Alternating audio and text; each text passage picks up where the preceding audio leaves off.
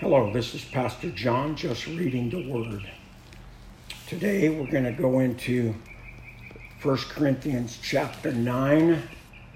Um, sometimes Paul doesn't come across as the most humble of people, but he gets his point across.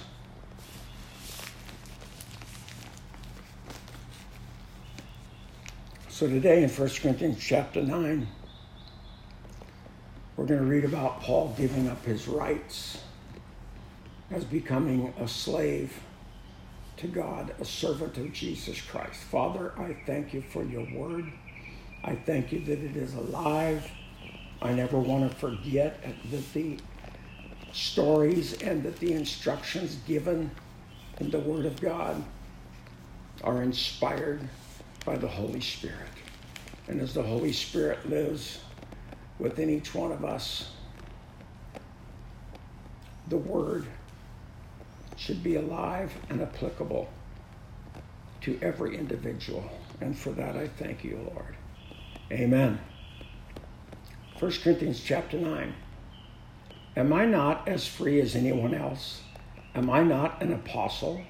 Haven't I seen Jesus our Lord with my own eyes? Isn't it because of my work that you belong to the Lord? Even if others think I am not an apostle, I certainly am to you. You yourselves are proof that I am the Lord's apostle. This is my answer to those who question my authority. Don't we have the right to live in our homes and share our meals?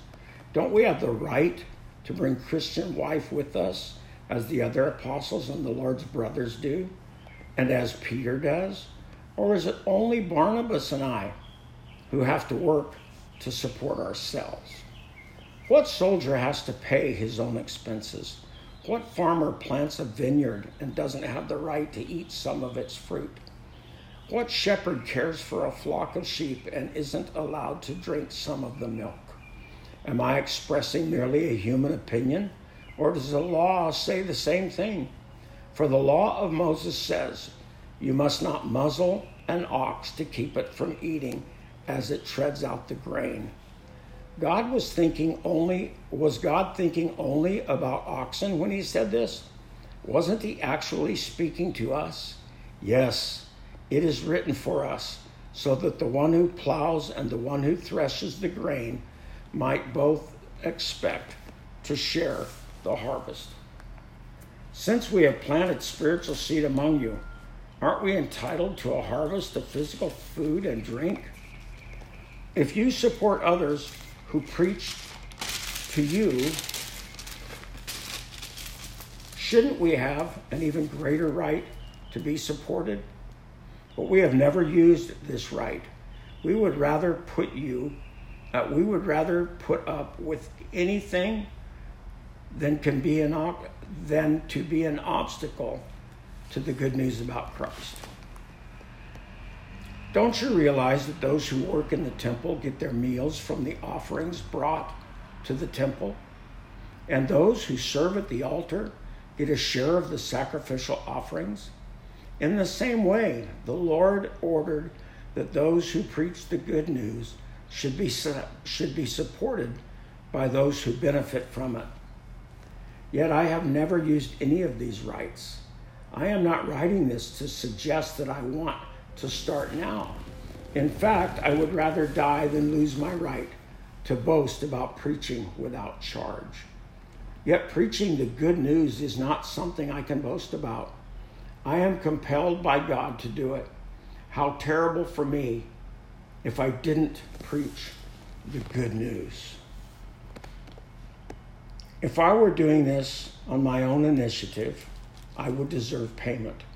But I have no choice, for God has given me this sacred trust. What then is my pay? It is the opportunity to preach good news without charging anyone. That's why I never demand my rights when I preach the good news. Even though I am a free man with no master, I have become a slave to all people to bring many to Christ. When I was with the Jews, I lived like a Jew to bring the Jews to Christ. When I was with those who followed the Jewish law, I too lived under that law. Even though I'm not subject to the law, I did this so I could bring to Christ those who are under the law. When I am with the Gentiles, I do not follow the Jewish law. I live apart from the law so I can bring them to Christ. But I do not ignore the law of God. I obey the law of Christ. When I am with those who are weak, I share their weakness, for I want to bring the weak to Christ.